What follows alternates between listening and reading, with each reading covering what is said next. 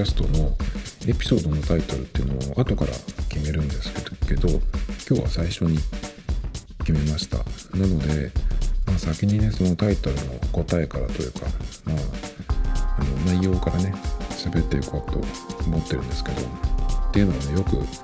YouTube の動画とかブログとかでもそうですけどタイトル詐欺みたいなのがよくあるじゃないですか。タイトルだけがその釣りで、ま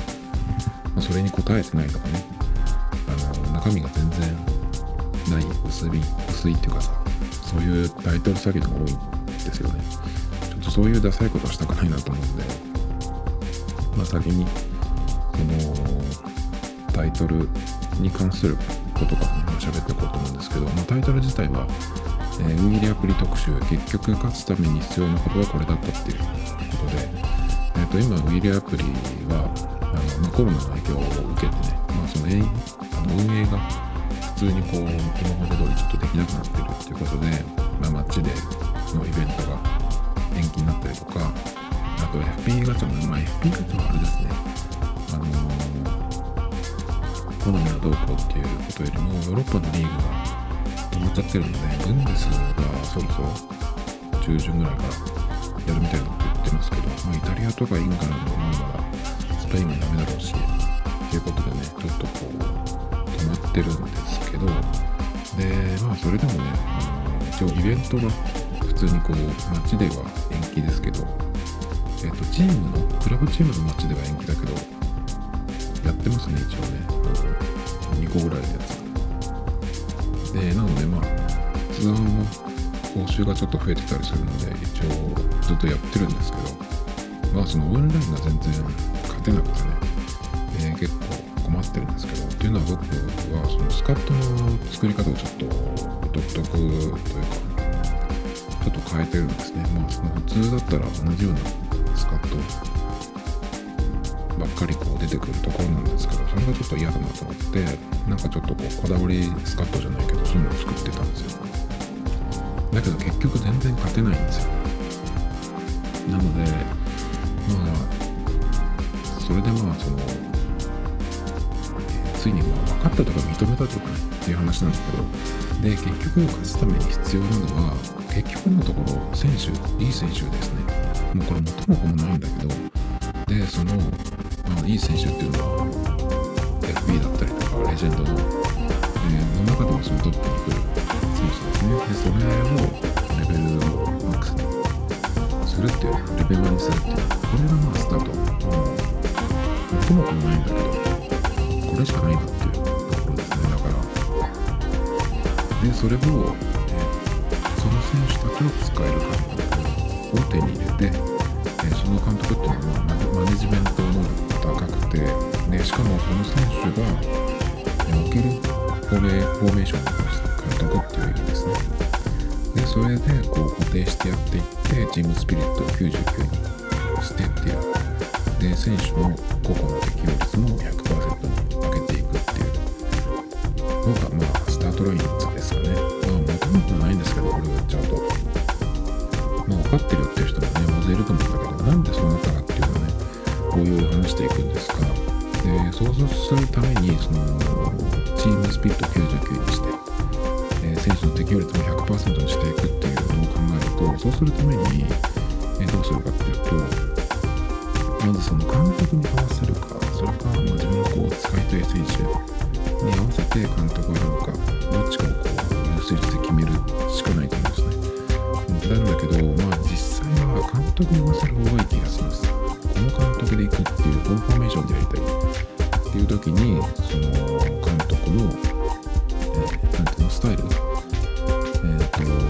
ポゼッションかカウンターかっていうところでまず分かれると思うんですけどその辺をねこう合う選手今その監督を選んでる時に、えー、選手をねこう1個選ぶと、まあ、その選手の適応率が何パーセント出るんで、まあ、それでねこう高い選手をどんどんこうその選手のもともと持ってる敵をしてるフォーメーションじゃないやポジションに。最初なんだけど。で監督に合わない選手。っていうのもいるんだけど。でもちろんねその監督に合わない選手最初に合わない選手でも、ね、ずっと使っていけばね適応率っていうのは上がっていくんですけど。このね上がり方がすっごい遅いんですよね。1試合やって1%上がらないです確か。多分ね結構何点何パーセント0.5%とかそういう伸び率の選手もいるんでなかなかねその最初の適応率が例えば40何パーセントとかね。でもこの選手を使いたいからっつってずっとやっていくっていうのも手ですけどそれだとかなり時間がかかります。ですごいやつがいて1人。監督に本当に合わないっていう選手だと最初の適応率が2%とかっていうのがあったんですよ。もうこれ一生合わないっていうことじゃないのっていう。もうこの選手と監督はもうどうしてもねこう水と油じゃないけど絶対合わないんだろうなっていう選手監督がいました。なのでまあ選手によってはねそのどの監督にしても全然低いっていう。高くても70%台とかね。ガロテッリなんかはね本当に全然今のところ合う監督見たことないっていう感じでよくても70%台でしたね。で反対にあの適応率が高い選手だと最初から100%っていうのがあります。だからもともとその今所属してるチームの監督でやるとまあ大体そういうふうに高いんですけど。だからねおそらく隠しパラメータみたいな感じで選手によってその適用しやすさっていうのはおそらくあるんじゃないかなっていう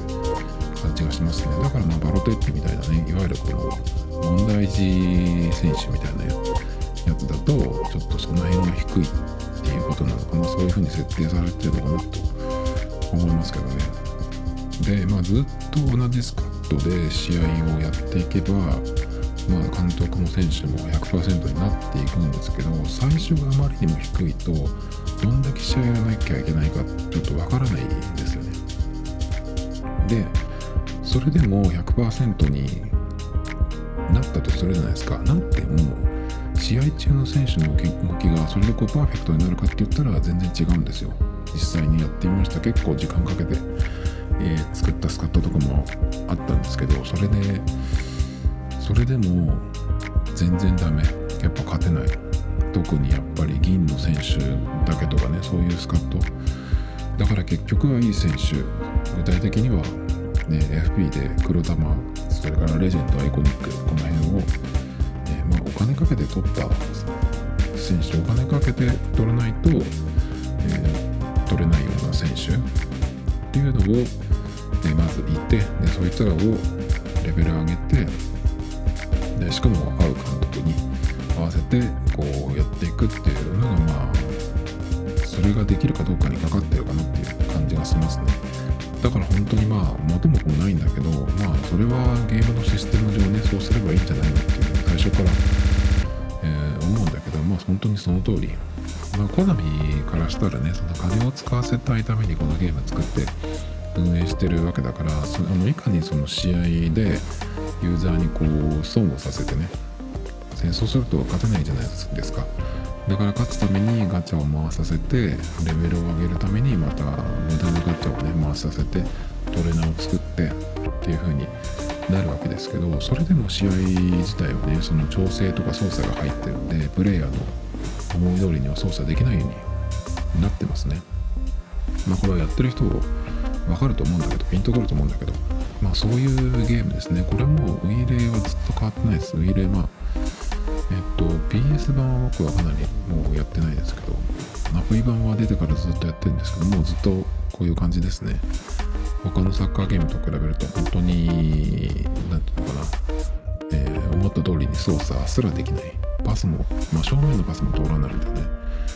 えー、ゲームなんで、ね、そういうわけなんでその最低限強い選手を手に入れるっていうところがやっぱりスタートラインになるのかなっていうまあ当たり前のことなんですけどね。まあだから結局はそのみんな同じようなスカットになるっていうところに落ち着くっていうことですね。普通の人はだからその YouTube とか見てその誰かが言ったやつを真似してっていうところから入る人が多いんじゃないのかなっていうそのコピー人間が多いからさ。だからそういう風になってると思うんだけど結局そういうのをやらなくても、まあ、考えていくと同じようなスカットにせざるを得ない。勝つためにはね。っていう感じですね。ちょっとつまらないですけど。でなんでねそんな今更こんなこと言ってるかっていうと結構あれこれやったんですよ。やってその結論にたどり着いたっていうかまあ認めざるを得ないっていうところまでねあのいろんなことをちょっとやってたんですよ。でえっ、ー、とまあオンラインとかでねそのイベントやってると相手がその同じような選手同じようなスカットばっかりで本当につまんないですよね。あの3トップで右からメッシー、えー、ロナウドネイマールとかねムバッペとかさ。最近はあれですあのマラドーナのセンターフォワードがものすごく多いですね。またかって感じ。まあただでねそのアイコニックのマラドーナがもらえる期間があって。でまあまあ能力的にも強いからっていうのはあると思うんですけど個人的にはねマラドーナはどこに置いても邪魔でねちょっと全然使ってないんですけど。で僕はそういうのがちょっと嫌だったので同じようなスカットっていうのもえまあまあそれもつまらないしそのまあ FP ばっかりのスカットっていうのがなんかちょっとこうやってて面白くないなと思ったんで結構ねそのいろいろいろんなスカットを作ってたんですよ。例えば全員190センチ以上でしかも2メートル超えの選手がサブも入れて10人いるっていうね超高身長スカットとかあと銀だけの選手をたくさん集めてでしかも総合値が全員9全員じゃないけど90以上いくような選手をいっぱい集めてでトレーナーもツアーとかでったトレーナーをガンガン入れてレベル60とか70とかの選手もいましたけどそいつらを全部レベルマックスにしてっていうスカットを作ったりとかね銀のスカットだけでもカウンター型とポゼッション型で2チーム作れたんですけど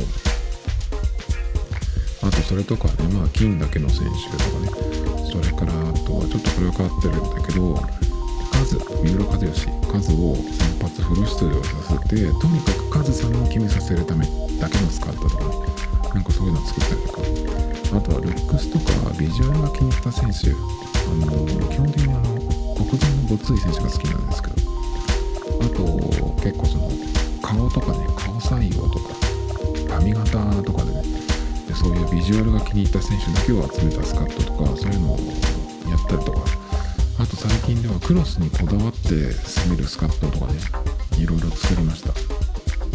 だからその自分でそのテーマを決めていくつもねそのいろんなスカットを作ってそいつらを全部そのチームスピリット99にするまで結構やったりとかねかなり時間がかかったんですよ。まあそのコスト選手のコスト自体はかからないんだけどその試合コストねあんまかからないんだけどあのだからそのまあ負けてもいいかっていう感じでこうやっていくんですけど。でしかも選手はあのマッチデーの、えー、クラブチームチームのスカウト星4だっけ？のスカウトがもらえるやつ。で W をバンバン作ってトレードで集めていったりとかしたんですね。でそういうカットで、まあ、結構オープンチャレンジであのあるじゃないですか。あの1点取ったら、えー、クリアとか3点取る。3試合やって3点取るとか3試合で5点取るとかね。っていうやつがあるんですけどああいうのになるともう全然その対戦になると勝てなくなってくるんですね。ほんととにかく勝てないんです。で何試合もやってやっとその3試合で5得点のイベントをクリアできたりとかっていう本当に何試合やったか分かんないぐらい毎回ね毎週やるんですけど。でなんで勝てないかってっていうとそのチームチームスピリット99にして、えー、その選手の適応率も100%になってるんだけどやっぱ勝てないんですよ。でなんで勝てないかっていうのもその試合中よくね見ていくとまああのヘボいっていうのももちろんありますよ。だけどあの印象としては試合自体でこう何もできないっていう試合が結構ほとんど。何もできないってどういうことかっていうとまあとにかくこう操作しても動いてくれないとかあと何かっていうとそのとにかく何でもかんでも遅い。え操作してからこれはでも黒タムとかでもそうだけど操作してから23店舗遅れてようやく動くみたいなそういうゲームなんで。でそれでまあいろいろまだあるんですけどえー、お互いねこうまっすぐ向き合ってる練習みたいな状態でグラウンドのパスまっすぐえー、出しても繋がらないとかね取ってくれないみたいなねそういうことも起こるしあとボタンを押してるのにこう競り合いでねセンターバックが飛ばないとかしかもね2メートルの選手2メートルのセンターバックの選手が170センチのフォワードの選手に競り合いで負けるんですよ。飛ばないから。あの押してるのにね。ちょっともうこの辺が理解できないんだけど。あとこう目の前にこうボールが来てるのにディフェンダーはこう足出せないしねシュートは避けるしみたいなこうもう試合にならないんですよ正直。でフィジカル強い選手でも当たられただけでボールこぼすとかね当たり前なんですけどね。そんな感じで、えー、そのこだわりスカットみたいなのを作ってチームスピリットを99まで上げてもそんな感じなんですよ。なので、まあ、あの最初はねだから弱い選手でもこう時間かけて鍛えていけばそれなりになるっていうふうに思ってそういうスカットをいろいろこう作ってやってったりしたんですけどまあどうにもならないですね。なので、えー、もう考え方を変えてですねあのこういうスカットでいくらやっても時間の無駄でしかないっていうことがようやく分かったんでなのでその今まで集めた銀の選手とかもほぼトレーナーにして捨てちゃいました。なのでねその今は最低でも金で、えー、まあ、黒玉を中心に黒玉とかですね P を中心に組んだスカットでやるっていうふうに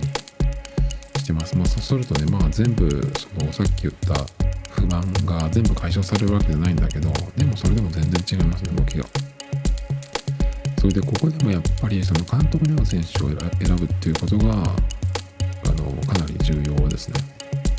まずその監督がカウンタータイプかポゼッションタイプかここからまず見ますね。でその選手をカウンターかポゼかでこう見て、えー、入れていくんですけどまあでもその選手をそのパッとこう表示した時にえー、何パーセントかっていうのが出るんでそれでこうバンバン入れていけばいいんですけど、まあ、それでもねそのカウンターとポーズが合ってても合わない選手っていうのがいるんですけどその場合はカウンターかポーゼか以外のところが合ってないっていうことですね。ダメな場合はその他の例えばプレッシングがどうとか追い込みエリアがどうとかっていう他のいろんな項目がありますけどダメな場合はカウンターかポゼかが合ってても半分以上が合ってないっていうことですね。あとはなるべくそれでもできたら固定して試合数をこなしていくっていうですかね。まあこれが勝つための、まあ、本当になんか基本というか大前提ですね。もちろんその白玉スカットで黒に勝つみたいな黒とか FP スカットでね勝つっていうことが全くできないわけではなかったけどまあなかなか厳しい趣味ですねこれがだからそういうのをやるのはイベントとかでね貸さないと進まないっていうような時は、まあ、時間の無駄にしかならないです正直なので、まあ、この大前提ができてそこからさらにそこからがその操作とか細かい選手起用とか戦術っていう話になってくるんですね。だからまあもう勝つためには、えー、いい選手をたくさん取ってそのスカット監督に合う、えー、やつらを選んでいって試合をこなしていくっていうそこからですね。だからまあそれができてそっからあどういうこう戦術とかねあのスキルとか選手の操作とかっていう風になってくるんで。まあ元も子もない話なんですけど。まあそういうことですね。でプレイヤーがそのどういう操作するかっっていうそのアイデアプラスその操作っていうのがそこで勝負っていうのがサッカーゲームと思ってたんですけど運営アプリに関してはそれはできないんですね。そういうゲームじゃないっていうことですね。好きな選手を集めることはできるけどそれではまともな試合すらできないってことです。だからその本当だったらうん有名な選手とかじゃなくてもこの選手を使いたいっていうのあると思うんですよ結構。ブラジルのリーグに所属してる割とこう何ていうのかなマイナーっつっちゃ悪いけどそういう選手で。この選手がいいってねいうのでこうスカットを自分なりの作ってねやっていくっていう風にやりたい人もいると思うんだけどそれだとねこのアプリ版に関してはではまともに試合にならないですね。全然動かないんで。残念だけどね。このゲームって基本的にコンピューターが試合を操作してるんですよ。その中で部分的にこちらの操作がどのくらい反映されるかっていう仕組みだと思った方がいいと思います。でアプリはまあこれに限らず大体どれもそうだけどほとんどの、まあ、ゲーム系のやつはタダで始められる。で、まあ、いかにその大勢をカモにして煽って金出させるかっていう仕組みビジネスモデルなんで、まあ、まともにはできないと思ってた方がいいのかなっていう気がしますけどね。車のあのレース系のゲームだってそうですよね。あの何でもそのお金払わないと全然始まらないっていう。みんなそうですよね。でも今ってなんかその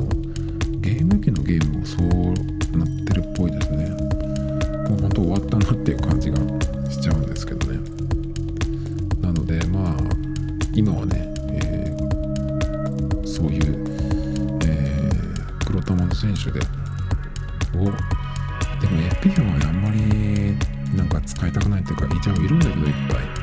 このゲーム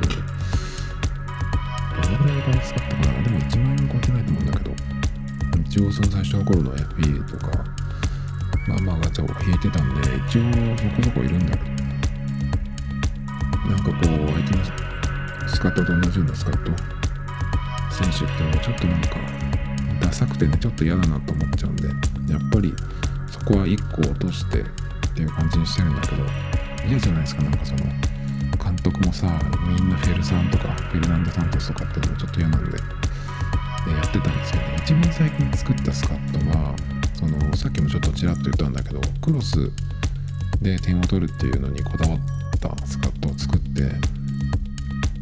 で343の、えー、フォーメンでね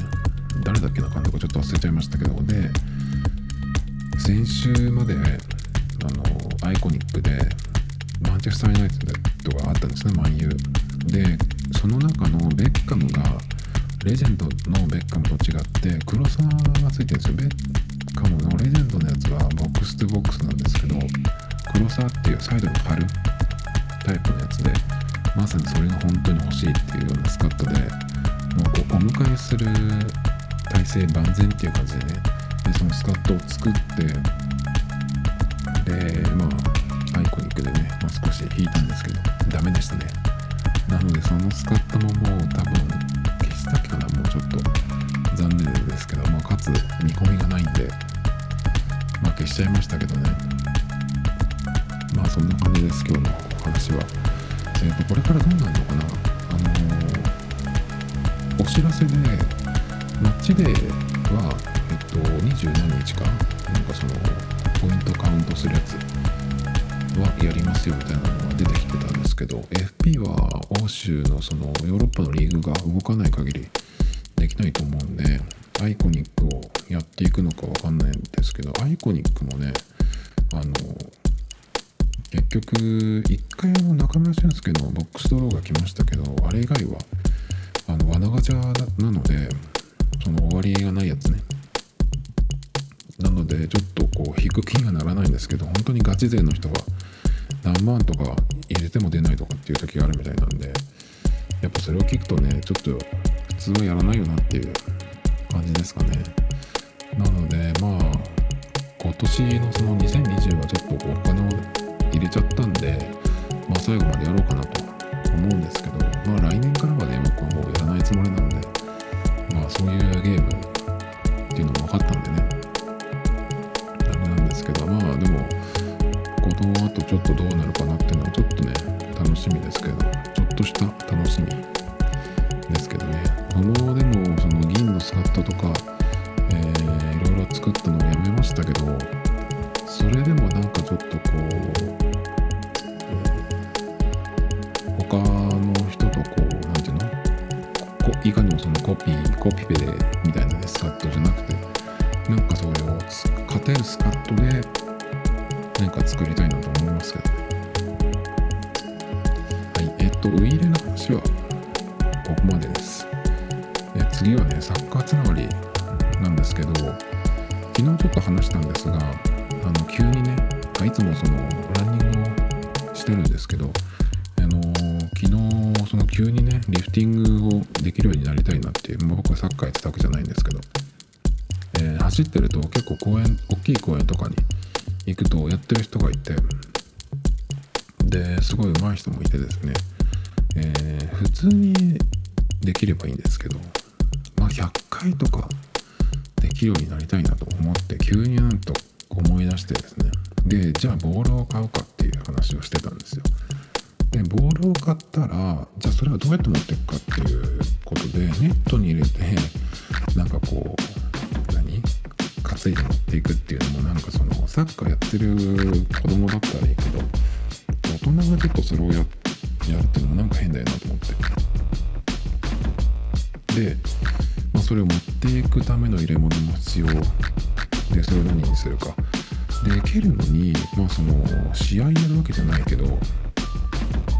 ぱその走っていったランニングシューズだとその全然ねそのボール蹴るすぎる。やっぱそのサッカーシューズトレーニングスパイクじゃなくてもトレーニングシューズとか見ると全然その違うんですよね。やっぱそのあの素材が。だからちょっとランニングシューズで蹴るっていうのがなんかすぐダメになりそうだから専用のシューズも欲しいなっていう話をしてて。で昨日の段階ではえっ、ー、とボールが欲しいやつが見つかったっていう話をしててそれがですね、えー、ナイキのボールでナイキとパリ・サンジェルマンとなぜかジョーダンジョーダンブランドの、えー、ボールがあってですね。それをそれがの一番気に入ったんでそれを買おうかなっていうふうに言っててで Amazon で見てたらあのイギリスから来るとかっていうやつで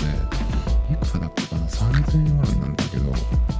でもこの時期になんかイギリスから来るっていうのはちょっと嫌だなと思って、え、そしたらエディフィスっていうセレクトショップ。SS セレクトショップって呼んでるんですけどビヒの人はね。ほとんどオリジナルなんで。一応その、えーセレクトショップと呼びますけどそのエディフィスのオンラインショップにですねなぜかそれがあって3000円であったんですよ。なのでそれを買おうかなっていう話をしててでボールを入れるのにナイキのジムサックっていうのが、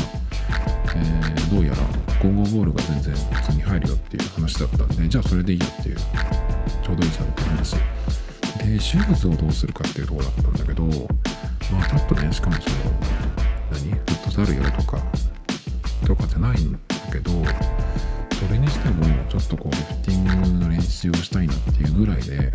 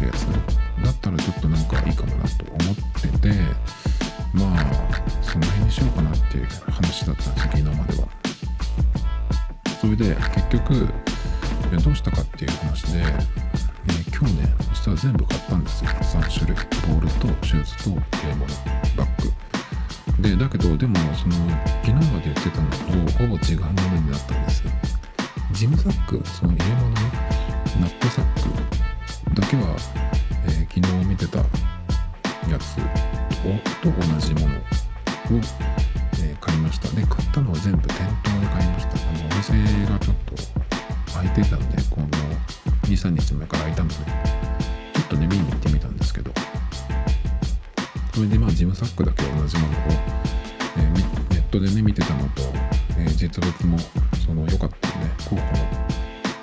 のものと全く同じものを、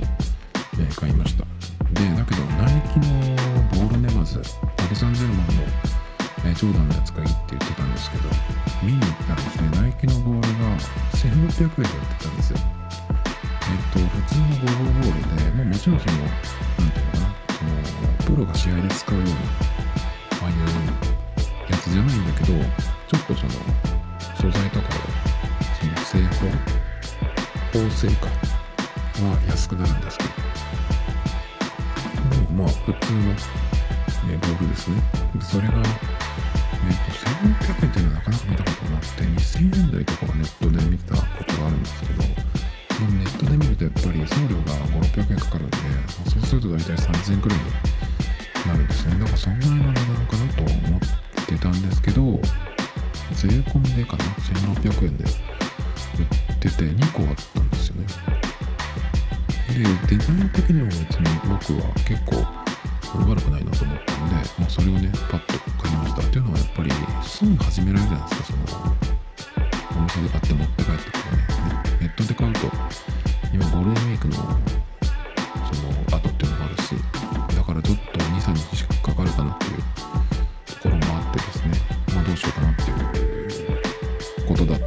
とそれも1600円で売ってたんでねもうそれを買いっていう感じで買いました。でもね正直ねそのパリ・サンジェルマンのやつのデザインがすごい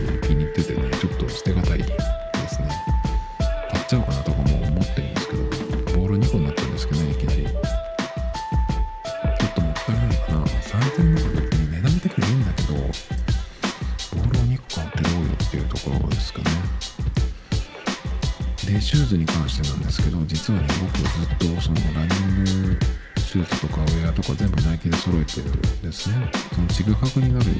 のがあんまり好きじゃなくてそのブランドは揃えたいなっていうことで特にやっぱりそのシューズからシューズが一番大事なのでシューズが一番ナイキが良かったので、まあ、それで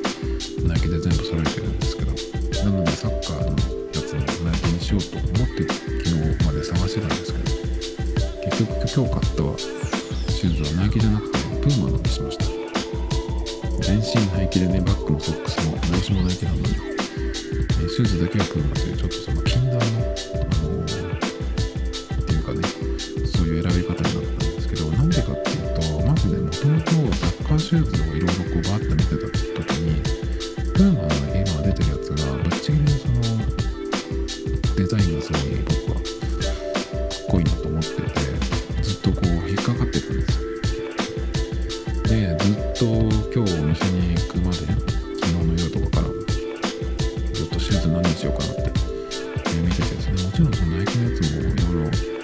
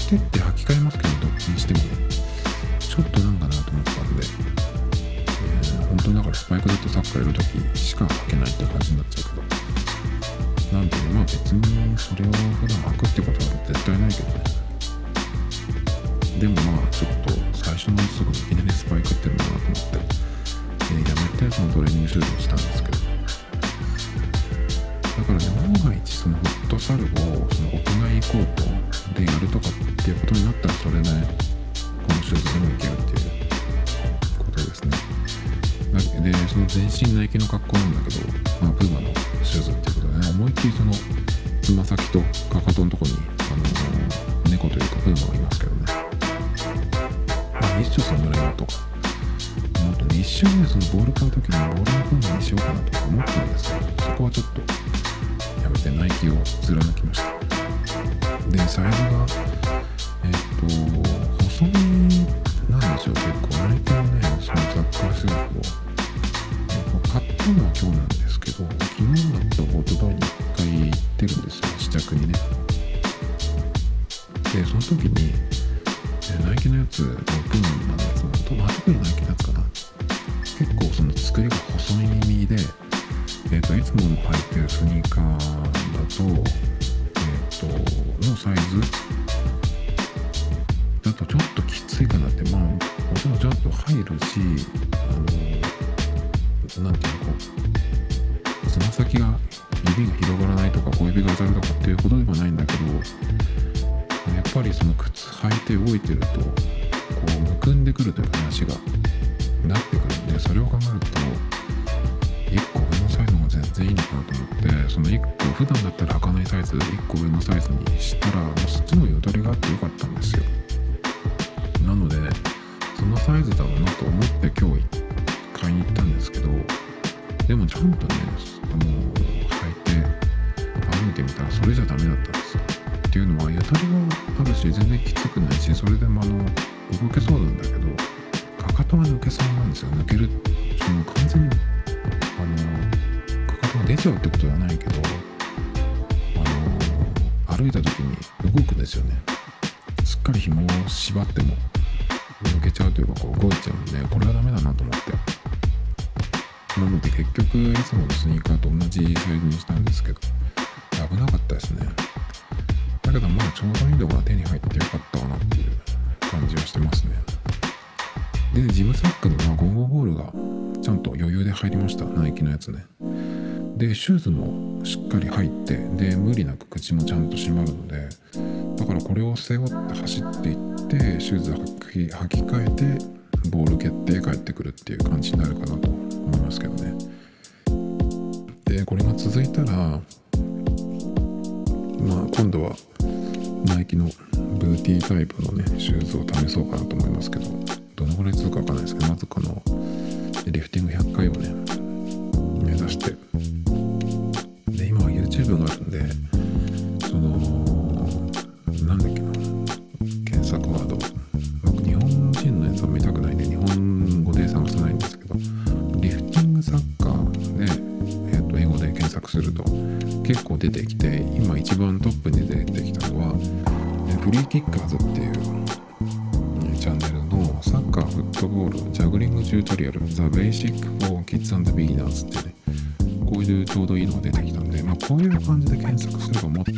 ろいろ出てきそうだなって。あとね、まあ、ロナウジーヌのそのフリースタイルトリックスっていうのは、まあ、これはなかなか真似できないけど、まあ見とけばいいんじゃないかなっていうのと、その下とかね、5ピックアップ、5ピックアップトリックス、エブリフットボール、サッカーフリースタイラー、シュートのっていう感じで、多分その、フリースタイルっていうことは、まあリフティングはもちろんそうだし、そのボールが上げる技とかも結構ありそうですね。まあジャグリング、リフティングよりジャグリングとかフリースタイルで検索するといろいろ出てきそうな気がしますけどね。結構そのそれにビギナーとかね、えー、キッズとか入れるとそのちょうど僕はそういうまさにビギナーなのでこれをできるように練習しようとかねそういうのが結構出てきそうで面白いですね。ああとこのえっ、ー、と単語も覚えておいた方がいいですね。ジャグリングだけじゃなくてフリックアップこれがボールを上げる技術ですね。これを結構、えー、見たら面白そうですね。しかも5 Simple Flick Ups って書いてあるんで Best way to start your football skills education っていうことなんで本当にその最初のやつっていう感じかな。人のちょっと YouTube の見たくないのでその辺をこう見ずにやっぱり英語で検索するといろいろ出てくるから面白いですね。っていう感じでねこの辺をもう見ながら明日からねやっていこうと思うんですけどやっぱりね気になるのは最後まであのパリ・サンジェルマンのボールね。まあ3000なんて買っちゃってもいいかなと思うんだけどやっぱりデザインがすごい好きなんですよね。黒ベースでえっ、と何て言ったらいいのかな。えっ、とねシルバーのラインが入ってるんですよ。でジョーダンのジャンプマンが入ってて、えー、トリコロールが入ってるっていうね。ちょっとかなりいい感じなんですけどまあ3300円か。もしかしたらこれも買ってしまうかもしれないですけどね。ボール2個あってどうするっていう感じなんだけど。うん、やっぱね店で買うとすぐに使えるっていうね明日からできるってそれが大きくて買ったんですけどやっぱね気になりまして、まあ、もしかしたら買うかもしれないですけどね。でえっ、ー、と話が変わってアプローチの話なんですけどアプローチがやっぱりこのぐらいの季節になってくると毎年毎年っていうかまあ2年目とかですけどやっぱ鬱陶しいんですね暑くて。ペタッとくっつけてなきゃいけないっていうのもあるしそのバンドの太さもまあまああるっていうので今まではねその夏どうやって乗り切ったかっていうと、え、スポーツバンドのバンドが一番ベストかなっていうふうに思ってたんですよ。っていうのは汗かくのはもうどうしてもしょうがないです。でスポーツループの方が通気性がいいとかっていうんだけど夏になるともうスポーツループだろうがバンプだろうが鬱陶しいのは同じレベルで変わんないんですよね。で確実にそのバンドの裏側とかその文字盤の裏側もう汗が必ずつくんですけどアップウォッチは水でバシバシ洗っていいよっていう風になってるのであの何ていうのゴム製のスポーツバンドの方があのバシャバシャっと洗ってタオルでサッと拭くだけで水気が一発で取れるのでそのすぐに洗えるっていうことを考えるとスポーツバンドの方がいいのかなっていうことでね去年の夏とかはずっとそれでやってきました。でスポーツバンドはえっ、とサイズ調整ができるんですけどちょっと長いやつもついてくるんですね。でその長い方を使ってその動かないギリギリくらいのちょっとゆとりのあるうん止め方をしてたんですけどでもそれだとねやっぱり今日とかもそれでやってたんですけどあのー、浮いちゃってとか手首からこう離れちゃってえっ、とアプローチロックがかかっちゃう状態になることがあるんですよ。それがね結構やっぱりそれもそれで鬱陶しくてパッと見たらロックがかかっててその自分の何て言うの？そのコンプリケーションの情報が映ってないとかっていうことがあるんでそれはちょっと嫌だなと思って、まあ、今回はそのちゃんと自分の手首に合ったね短い方でやるしかないかと思ってですね。そうするともう鬱陶しいんですけどだからねちょっと決めた決めたというかそのやってみようと思ったことがあって6月になったらねそのランニングの時だけ、えー、そのアプローチをはめてそれ以外やめてみようかなっていうふうにちょっと思ってます。そうすればあのそれはそれで、えー、不便が出てくるっていうのとなんで6月からっていうかっていうと今この5月のそのアプローチのアクティビティの月間チャレンジっていうのがあるんですけどそれがアクティビティリングを3つ全て1ヶ月間閉じるっていうやつなんですね。で今まで1月から4月までそれを達成してきてるんで多分できるだろうっていうことで5月ちょっとそれはやりたいなと思ってるんですよだからまあ5月はそれをやろうと。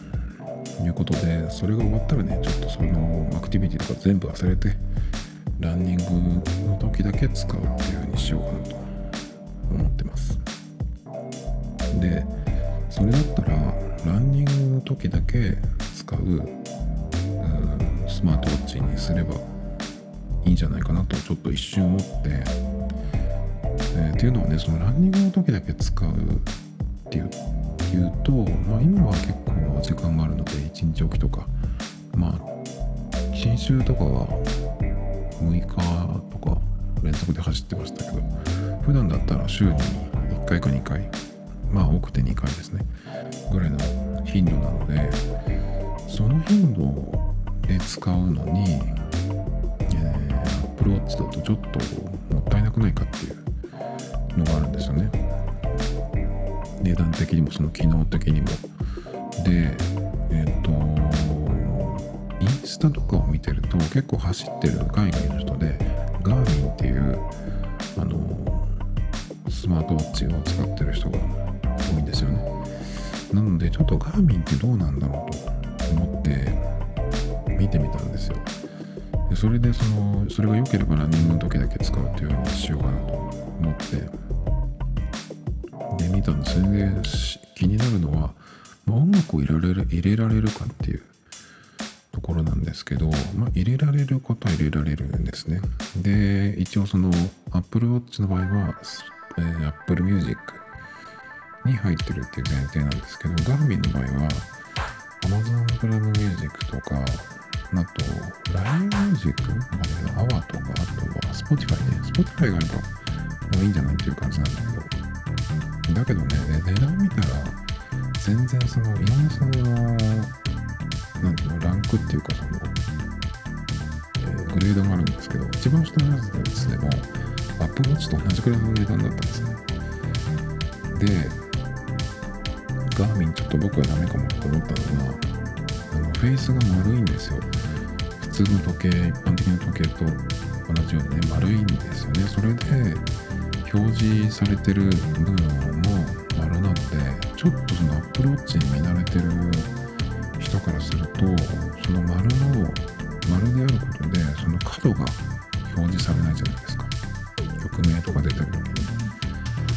もちろんスクロールとかできると思うんですけどそれがちょっとなんか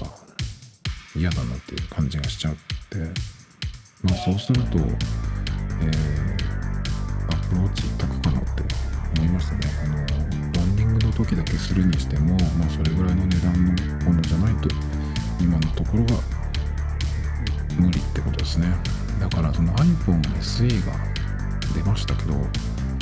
あんな感じでね、その例えば iPhone11 シリーズの11 Pro と11ってありますけど、その11 Pro に相当するのが今の Apple Watch。で、例えばその、なんだろうな、どの機能を削るかにもよるけど、ランニングの時だけ使いたいっていう人は、そのぐらいの機能を絞ったやつとか出てくれると、使いやすいのかなって気がしましたけど、だけど実際、まあ、6月になってランニングの時だけに知ってみるっていうのをした時にどうなるかなっていう。今はもう普通にいつも家にいる時にアプローチをしているのでそれが当たり前なんですけどもしそうじゃなくなった時に、えー、これはやっぱりちょっと